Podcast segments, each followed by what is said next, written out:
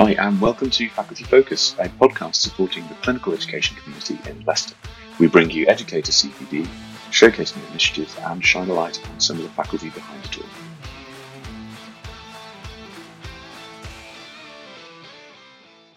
My name is Dr. Andrew Hughes. I'm one of the consultant anaesthetists at University Hospitals of Leicester, and I'm also the faculty focus lead or the uh, faculty development lead within the trust too. I'm Dipti Samani. I'm one of the um, consultant geriatricians here at the University Hospitals of Leicester, and I run um, and lead the module on older persons medicine, which is in year three, phase two of the medical school block. Hi guys, I'm Paras Patel. I'm uh, one of the ST3 anaesthetists working in East Midlands Deanery. I'm currently at Kettering General Hospital. Lovely, thanks very much uh, and welcome. Today's article. Um, this is an article taken from an online uh, open access journal. Uh, it's called BMC Medical Education. And the title of the paper we've chosen is An Educational Intervention to Facilitate Appropriate Subspecialty Referrals, a study assessing resident communication skills. This was done by a group of people in uh, the US, in Washington, so George Washington University, and others working at the Children's National Hospital in Washington. And it was published earlier this year in July, uh, but actually the study period was between 2015 and 2019. Uh, so it's taken a little while to write up. Um, and I've chosen it just because it's a different sort of paper in that it's an empirical research piece looking at a training intervention.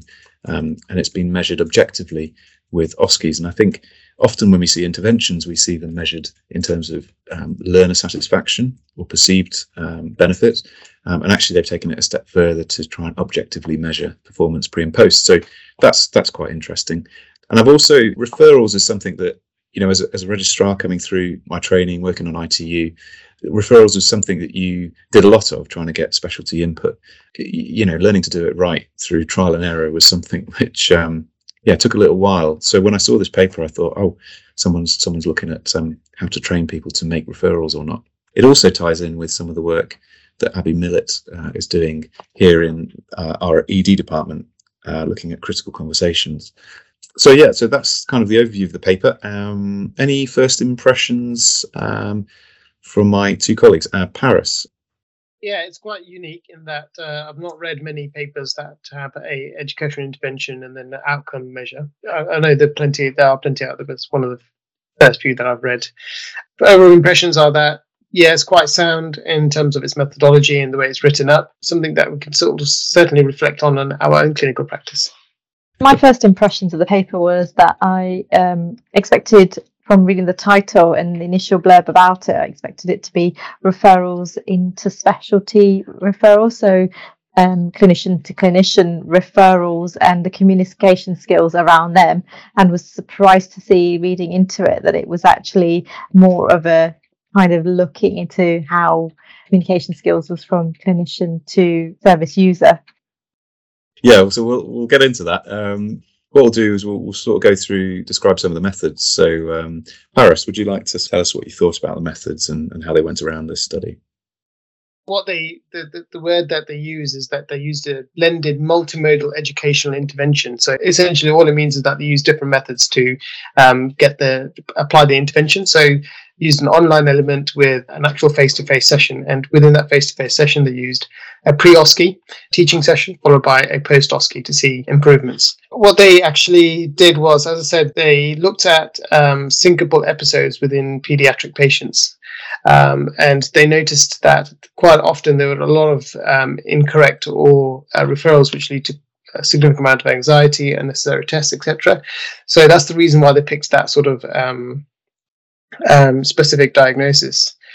They then used a tertiary pediatric center to help pediatric trainees, first of all, learn about what are the red flag symptoms of syncopal episodes, and then what would prompt a referral to cardiology um, or pediatric cardiology, and then how one would communicate that with their parents, or how one would communicate that the patient does not need a cardiology referral. They first did a 20 minute, each student that was recruited did a 20 minute online element, which they did the night before. But then the next day would have their pre-OSCE stations where each student will do two OSCEs. One will be a, a referral has been made, The other one was a no referral, and they had to communicate with the parent as to what, as, as the parent's concern. Each parent was prepared. So these are standardized parents. SPs is what they essentially SPs are actors that have been trained to do these OSCEs. Standardized patients would score each student um, using scale sort of scoring um, mixed with a yes no scoring um, system. 20 questionnaire checklist was used with for each SP, and same checklist was used after the intervention. So after they had the teaching session, they then did the same checklist, and then they compared the two scores.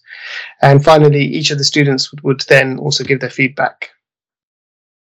Quite sound methodology. It is multimodal in terms of the teaching.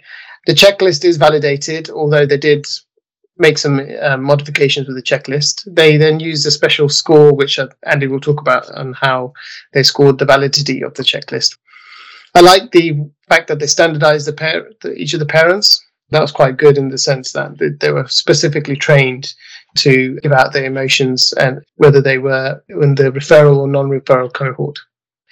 The thing that got me though was when the students had to do their OSCE, they were given the full scenario the diagnosis was already made, relevant investigations were already carried out, examination, etc., was already carried out, and they were told that the patient would be with the referral or non-referral group. In some ways, yes, I think it's good because it allows the student just to focus on the communication skills and not anything else. But at the same time, it doesn't really, for me, it doesn't really reflect clinical practice because for me, when I when we make referrals, I feel like we've already established a quite a relationship with the parents, and that is quite important to how we communicate with them during that process at the end, where we say, okay, yeah, actually, your your child doesn't need referral, or your child does need referral, and that what that's one of the things about the methodology methodology that I didn't quite agree with. I don't know what you guys' thoughts are. I thought that would that part was interesting actually because you know, as I was reading the method and I was thinking, um, okay, so this is an training intervention to look at how we make sure our residents know when it is and it isn't appropriate to make a referral. And then they give them the correct answer, if you like, before they go in. It was less about identifying red flags and getting them to recall and apply the history to a kind of set of criteria. And actually, when you go to the online module, if you, you know, they do provide a link to the online learning module, it, you know, it's focused on identifying red flags for either cardiovascular or neurological syncope. So yeah, I, was, I thought it was uh, well. If the intervention is more on the communication, then you don't need to focus on the red flag bit. So yeah, I do agree with you with that. It, it was it was a bit unusual in terms of um, the online learning versus what they were actually going to practice in in the scenario. I think there is something to be said there about simulation and pointing people in the right direction to make sure that you test for the correct thing or that you're focusing down on the on the thing you want to in a scenario because what actually often happens is that people want to try and cover too much too much ground. So they often say well, we're going to do a, a simulation on um, uh, you know cardiac arrest um, or management of the critically unwell patient. They may be thinking well we're going to, we really want to concentrate on the communication with the rest of the team. That's one part of lots of other things in the scenario. So to then tease that bit out is really difficult. In some respects, I actually sort of commend them for saying, no, we're concentrating on the communication element. Um, so we're going to not, you know, the clinical bit we're going to take care of because that, that might be the bit that causes a lot of anxiety in a simulation. And we're just going to concentrate on the comms. So, so that was interesting. I just thought it was, I suppose, a smart move because the clinical bit is not the question here. It's the building the relationship with the patient and then making sure they don't get pushed into doing the wrong thing. Um, yeah, and I wonder if there's a halfway house whereby their symptoms, signs and symptoms have been given to the clinician, and they have a chance to have a you know a quick history from the p- patient, and then they make the decision at the time uh, whether they would refer or not, and then have the communication. Uh, and prior to them doing the OSCE, maybe say, okay, you will only be assessed on how you communicate your decision, not so much your decision itself. I think the other the other thing for me in the method was the I don't think there was a recognition that putting someone through an OSCE before the workshop, the face-to-face training workshop, is actually part of the intervention as well. Because if you put someone through an OSCE before the training intervention, you've primed them to pick up the necessary information they need to then perform in the post-intervention OSCE. I know why they're doing it. They're going to compare pre and post OSCE scores, but actually the pre is part of the training intervention. So I think you have to recognise that in a study like this is that you know you're giving an online module plus a testing scenario plus some face-to-face training before you then test them again. Um, and the other thing is they tested it straight away, straight after the training. Well, of course, you know most people are going to going to perform much better straight away after an intervention, after a, a bit of training, than they are maybe you know two, three days, a week later, a month later, that sort of thing. So, you know, for me, it would be a case of are you falsely reassuring yourself that people are now trained because they can perform, you know, 20 minutes after having been trained. And I, I I'm not sure. I'm not sure that's a particularly valid measure. And actually, what probably needs to happen is you need to bring them back in a week's time and do the same sort of thing. That that was kind of my my thought on the method. Yeah, I, I agree with that last point you make there. Uh, spacing it out and doing the uh, test again later. Um, however, I could also foresee the practical implications of that. Um, getting the standardized patients to come back. And again something that we will talk about later but they talk about the cost of that. So maybe that's partly the reason why they did the post intervention then i don't know. But yeah you're right in terms of its actual validity of doing an intervention immediate and then immediately testing that. There's going to be some bias there. I think that some of the residents picked up on that as well didn't they? Um, they didn't appreciate the fact that they were tested straight afterwards and they would have liked to have had the testing. Um, there were some comments regarding that. And coming back to the initial point that you made, I quite liked as well. I agree with you, Andy, that I like that the focus was where they wanted it to be in terms of testing what they wanted to test, i.e., the communication of the the decision that had already been made rather than the making of the decision. So yeah, I did like that they reference a, um, a very commonly used um, scale to measure training interventions, and that's the Kirkpatrick model. Um, so, you know, a lot of educators will be familiar with that.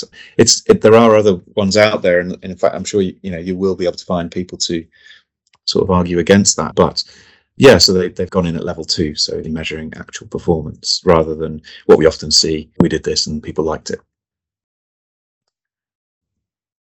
just a couple of other little things really for me. Um, there was stuff about the cost. You don't often see that. You often see that in a in a sort of paper, and you know, in, in real terms, they've sort of outlined the cost of everything. I thought it came in pretty cheap, if I'm honest, um, considering all the expenses it takes to get these things off the ground. Um, and of course, a lot of these are inbuilt. So if you've got a you know a revenue funding that that's sort of allocated to simulation and training, then you won't see the cost as much. But yeah, I, I, thought it was perhaps slightly cheap when you do the breakdown, but um, but yeah, good to see.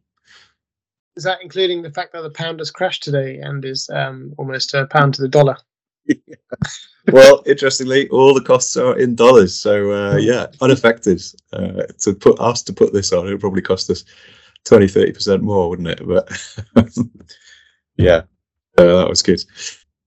All right, yeah, lovely. Um, so there's there's there's quite a bit to think about there in the methods. And, and I think for me, it illustrates actually, it's really important to understand the methods um, from the first impressions. This is what, you know, you could potentially read the abstract, go to the results and say, okay, this is what it shows. And, and actually, you really do need to understand the context and the methods that were used because there's a couple of things there that I had to set myself straight on just, just to understand what, what they were looking at and what they were what the results meant.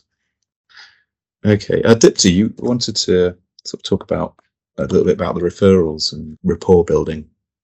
So I found it really interesting that on the pre and post intervention 20 point checklist, only one of the checklists referred to how the standardized patient or standardized parent felt when the referral was not made. And I was trying to bring that back to sort of my clinical practice and how what in what kind of scenarios would you be essentially this was communication skills and reassurance in my mind uh, i know we didn't have the content of the communication skills that happened but looking at questions and looking at the points that they were tested on a lot of it was reassuring the patient on whether the referral was made or the referral wasn't made. Now, in clinical practice, a lot of the time, the most amount of reassurance or the most amount of anxiety occurs when um, an intervention or a procedure, a scan, something is not advised, so a referral not made in this case. and it was very interesting uh, to me in the 20 point feedback from the OSCEs that at point number 12, if no referral was made, the resident successfully helped to feel re- helped you to feel reassured that it was not a life-threatening condition. Out of the 20 points, only one of them was about how you felt when a referral was not made, which I thought was really interesting because in clinical practice, I don't know how you feel, but in my clinical practice, much of the anxiety and much of the reassurance is required when the intervention or referral test scan whatever you might think is actually not advised and that's where the hard work feels to come into it. Um, so that was really really interesting. I, I accept that when a referral was made it's because you had red flags. But in clinical practice, I just felt, you know, intuitively that a lot of anxiety comes around when you need to reassure people that something isn't maybe the matter when there aren't red flags. Um, and I did some, uh, you know, did some hunting around papers reading around what was a, what was available in terms of reassuring carers and caregivers of patients because yeah, in being an, uh, a geriatrician, I look after older people, and this is the clinical scope that obviously occupies my min- mind for most of the, the working day. Um, and whilst I didn't find much uh, re- with regards older people, I did find a lot of general practice in terms of um, musculoskeletal problems and reassurance, particularly things like lower back pain, like whiplash associated injuries, and reassuring that uh, no, it doesn't need a scan, no, it doesn't need an x-ray no it it will heal on its own and, and those kind of papers and I don't know what you felt, but I just was surprised that only one point in this 20 point scale was about reassurance around a, a, referral not being made. And that really, really interested me in this paper. I completely see that, and and it almost feels like you need two surveys afterwards, don't you? For one, if a referral was made, and one mm. if a referral wasn't made, to kind mm-hmm. of reflect both scenarios. It does, you know, it makes you wonder. Actually, were were all these post intervention scenarios or pre and post scenarios were they all like yes, you need to refer? Were there any scenarios that where you hadn't make, had to make a referral because clearly the focus is on the fact that a referral has been made. Mm. So you almost, you know, if you're doing a study and half of your scenarios don't include a referral, well, you've got rid of half or a third of your survey questions, haven't you? So mm. when it, that you put to the standardized patient. So, so yeah, it does it does feel like it'd be pretty one sided in terms of the results that you get from that. Yeah, like you say, if a referral's made, you're probably more you're happy that the referral's made, so you're gonna mm. you're gonna interpret that interaction more positively. And then when you're questioned about the ins and outs of that um, interaction, you're more likely to rate them more positively, mm. even if even if you hadn't really understood the referral or um, that you don't know when you're going to see the cardiologist, as some of the questions are asking. Mm. In some respects, it, you go, well, yeah, I'll, I'll, put yes for that because I'm just happy the referral's gone through. Mm-hmm. Yeah, a few questions there about what scenarios we used, what was the proportion of referral versus non-referral scenarios used. There's an availability bias, bias of people know times where they should have been referred and they weren't. You don't tend to hear about the ones where people didn't need a referral, they weren't referred, and, and it all worked out in the end. Mm. You only hear about the bad stories, don't yeah, you? Absolutely. So, so those are the ones you need to train for almost. Yeah. yeah. I would like just talk about the statistics. Now, statistics makes everyone glow, glaze over, but going to the sort of analysis and the results section, they've done paired data, so that kind of makes sense. You've got a pre and a post, so it makes sense to pair individuals uh, that way, and and then so your uh, your statistics are sort of that way inclined. And then the question here for me is about validity. Whenever you're looking to measure something, is it valid? So is it what you think you are actually measuring? We've got some questions here that were yes and no, and we got other questions which are on a scale. So they're often used a, a five point uh, Likert scale. When you're using a Likert scale to measure something which is a subjective feeling, you've got to get the descriptors right. And again, that's not insurmountable, and that's often done. That's done a lot of the time. You know, how confident were you in this? Very confident, slightly confident, middle of the road, that sort of thing. But you've got to get your terminology right.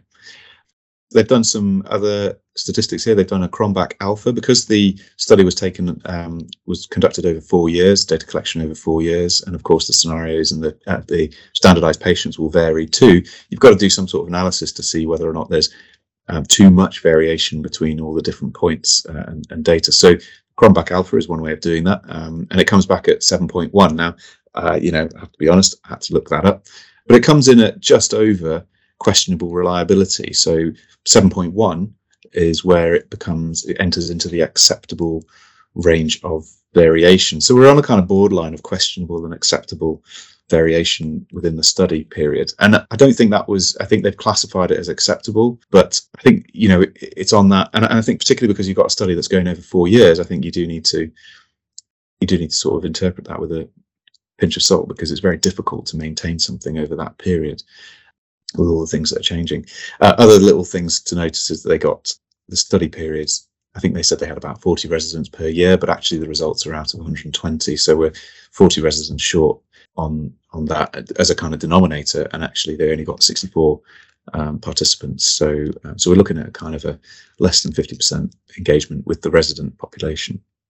The main point really I wanted to get at was the way you take your data from a, a Likert scale um, or a yes no, and they and you convert it into percentages and this is where I kind of got a little bit um, uncomfortable, I, I, suppose, because if you take a feeling statement, so um, you know, a lot of the questions here are how did the patient or the SP feel about the interaction, whether there was a referral or not. You convert that into a sort of something out of five, one to five. There's no zero, so it's it is a five point scale. And this is this is essentially sort of ordinal data which is again, which is okay compared to nominal data. It's on a kind of increasing, decreasing scale, but it's different from interval data. And what they've done here is they've taken a, a point on a scale, and because those points are actually, you know, the points on the scale are actually descriptors like strongly agree, disagree, neither agree or disagree, those sorts of things. It's very easy to then put them into a, an ascending or descending scale. So you can put a one, two, three, four, five on that. Although, of course, you're starting to convert that into interval or numerical data. And they take it one step further and they add, they then convert the one, two, three, four, five into a percentage with one equaling 20% and five equaling 100%.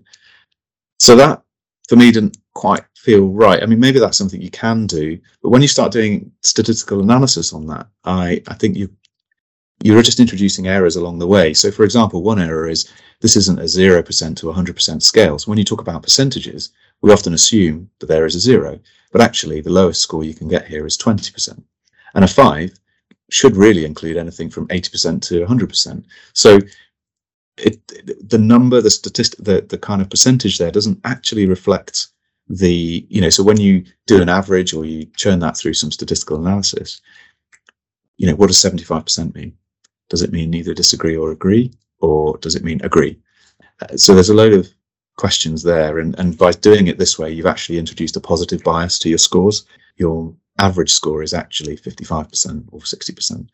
So, um, so you're kind of a positive skew on that. But I'm not a statistician, um, so it'd be interesting to hear how you guys felt about that. Um, I suspect it's something that it maybe it's just a bit clumsy, maybe it doesn't really affect the outcome of the study.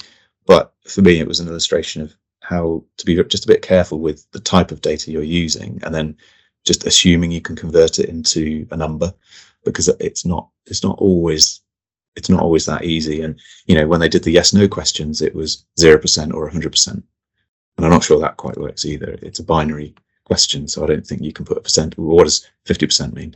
What does seventy five percent mean? So yeah, didn't quite sit right for me, but but because of that, I don't feel like the end outcome of the paper for me is is the actual uh, bottom line here. I think actually the paper is more about some of the other stuff that's that's described and, and on offer.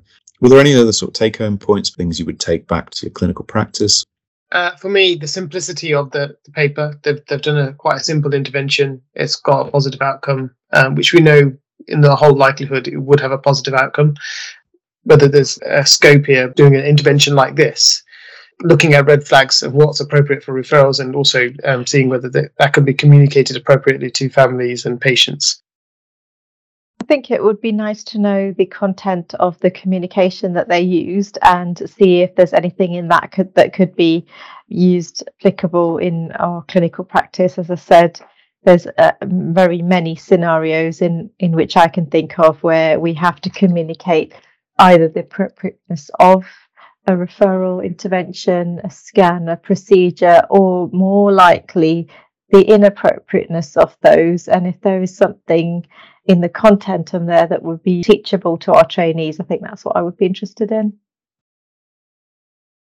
I think for me, it's it's just the fact that it's a training intervention very similar to the sorts of things that you know a lot of people are doing across the organization across healthcare you know there's a problem you create an intervention you deliver your intervention and you measure the outcome and actually we don't often see those things published often because we're too busy to write these things up and, um, and you know do the stats and um, do it in a kind of very sort of structured formal way so it was just nice to see something that it, it isn't that difficult to do that you you know if you introduce a pre and post test, you can then move to the next stage of Kirkpatrick's intervention scale. So, you know, they've gone into actual measuring performance, albeit straight after the intervention, but it is possible to do that. Um, so you can sort of just bump up the kind of the level of evidence that you present. This has all been about referrals, but you know, on reflection, actually, this is not so much about referrals. This is about rapport and trust um, and relationship building with, in this case, a parent this isn't so much about a referral as such. It's how do you build that relationship? Have you covered all the bases? Are you able to reassure a patient, a parent that the course of action is the right course of action? Uh, you know, we start off this thing reading the article thinking, oh, it's all about referrals. And actually, I think it's it's probably less about referrals and more about empathy, trust building, rapport, those sorts of things. Which is why, yeah, absolutely right, Dipti. That's that's almost why you want to see the scripts and see the scenarios and the, the communication bit of it that's kind of it really oh actually yeah one other thing i thought um, just as a kind of an aside they used um, a critical incident questionnaire the brookfield critical incident questionnaire and i just thought you can google this thing and um, a five questions and i just thought if you were looking at developing a feedback questionnaire for a teaching session i just thought there was some interesting question the way the questions are phrased in there you know if you're thinking about doing that it might be one to just google and, and have a look at the sorts of questions that are being asked so uh, you know, for example, you know, what action that anyone, teacher or student, took in the class this week did you find most puddle, puzzling or confusing? And I thought that that's probably quite a the answer to that's probably quite interesting for, for you as an educator if you're looking to, you know, adapt your session. That's the kind of thing that they um, this is a complete aside but this is the kind of questions that people say you should ask your children after school rather than saying what did you do today? And you get the answer i don't know. Um, i can't remember. Uh, these are the kind of questions that they say you know ask who made you laugh today? Or who did you make laugh today? Those kind of questions that's what these questions remind me of yeah, you're absolutely bang on. Well, there you go. it's not just medical education here; it's life no. skills. so there you go. Brookfield the critical incident questionnaire. What to ask your kids when they finish school. um, definitely want to to end on. I think. But uh, that's brilliant. Well, thank you. I'll, Sorry, I'll Paras. Yeah, yeah, I'll try that with my two and a half year old tonight. Good luck. Post, post nursery. What was the most confusing thing about tea? Good. Well, thank you very much uh, to both of you for joining us, joining me today. Um, I think, yeah, uh, an interesting paper, some take-home points there. Um, but yeah, that's pretty much it for today. So thank you to our listeners for listening, um, and uh, all that remains to be said is goodbye from us. So it's goodbye from Dipti. Goodbye. Goodbye from Paras. Goodbye. Thank you very much. Uh, and it's goodbye for me. I don't know why I do it in uh, in that way, but there you go. goodbye. Uh, all the best. See you soon. Thanks for listening to the Faculty Focus podcast. If you like the episode, please share with friends and colleagues. You can also like and subscribe to the show, and perhaps even leave us a review. Clinical education can be tough, but we are stronger as a community, so if you have an idea for an episode or would like to come and talk to us, do get in touch via email or Twitter. Details in the show notes. The Faculty Focus Podcast Community Development Showcase.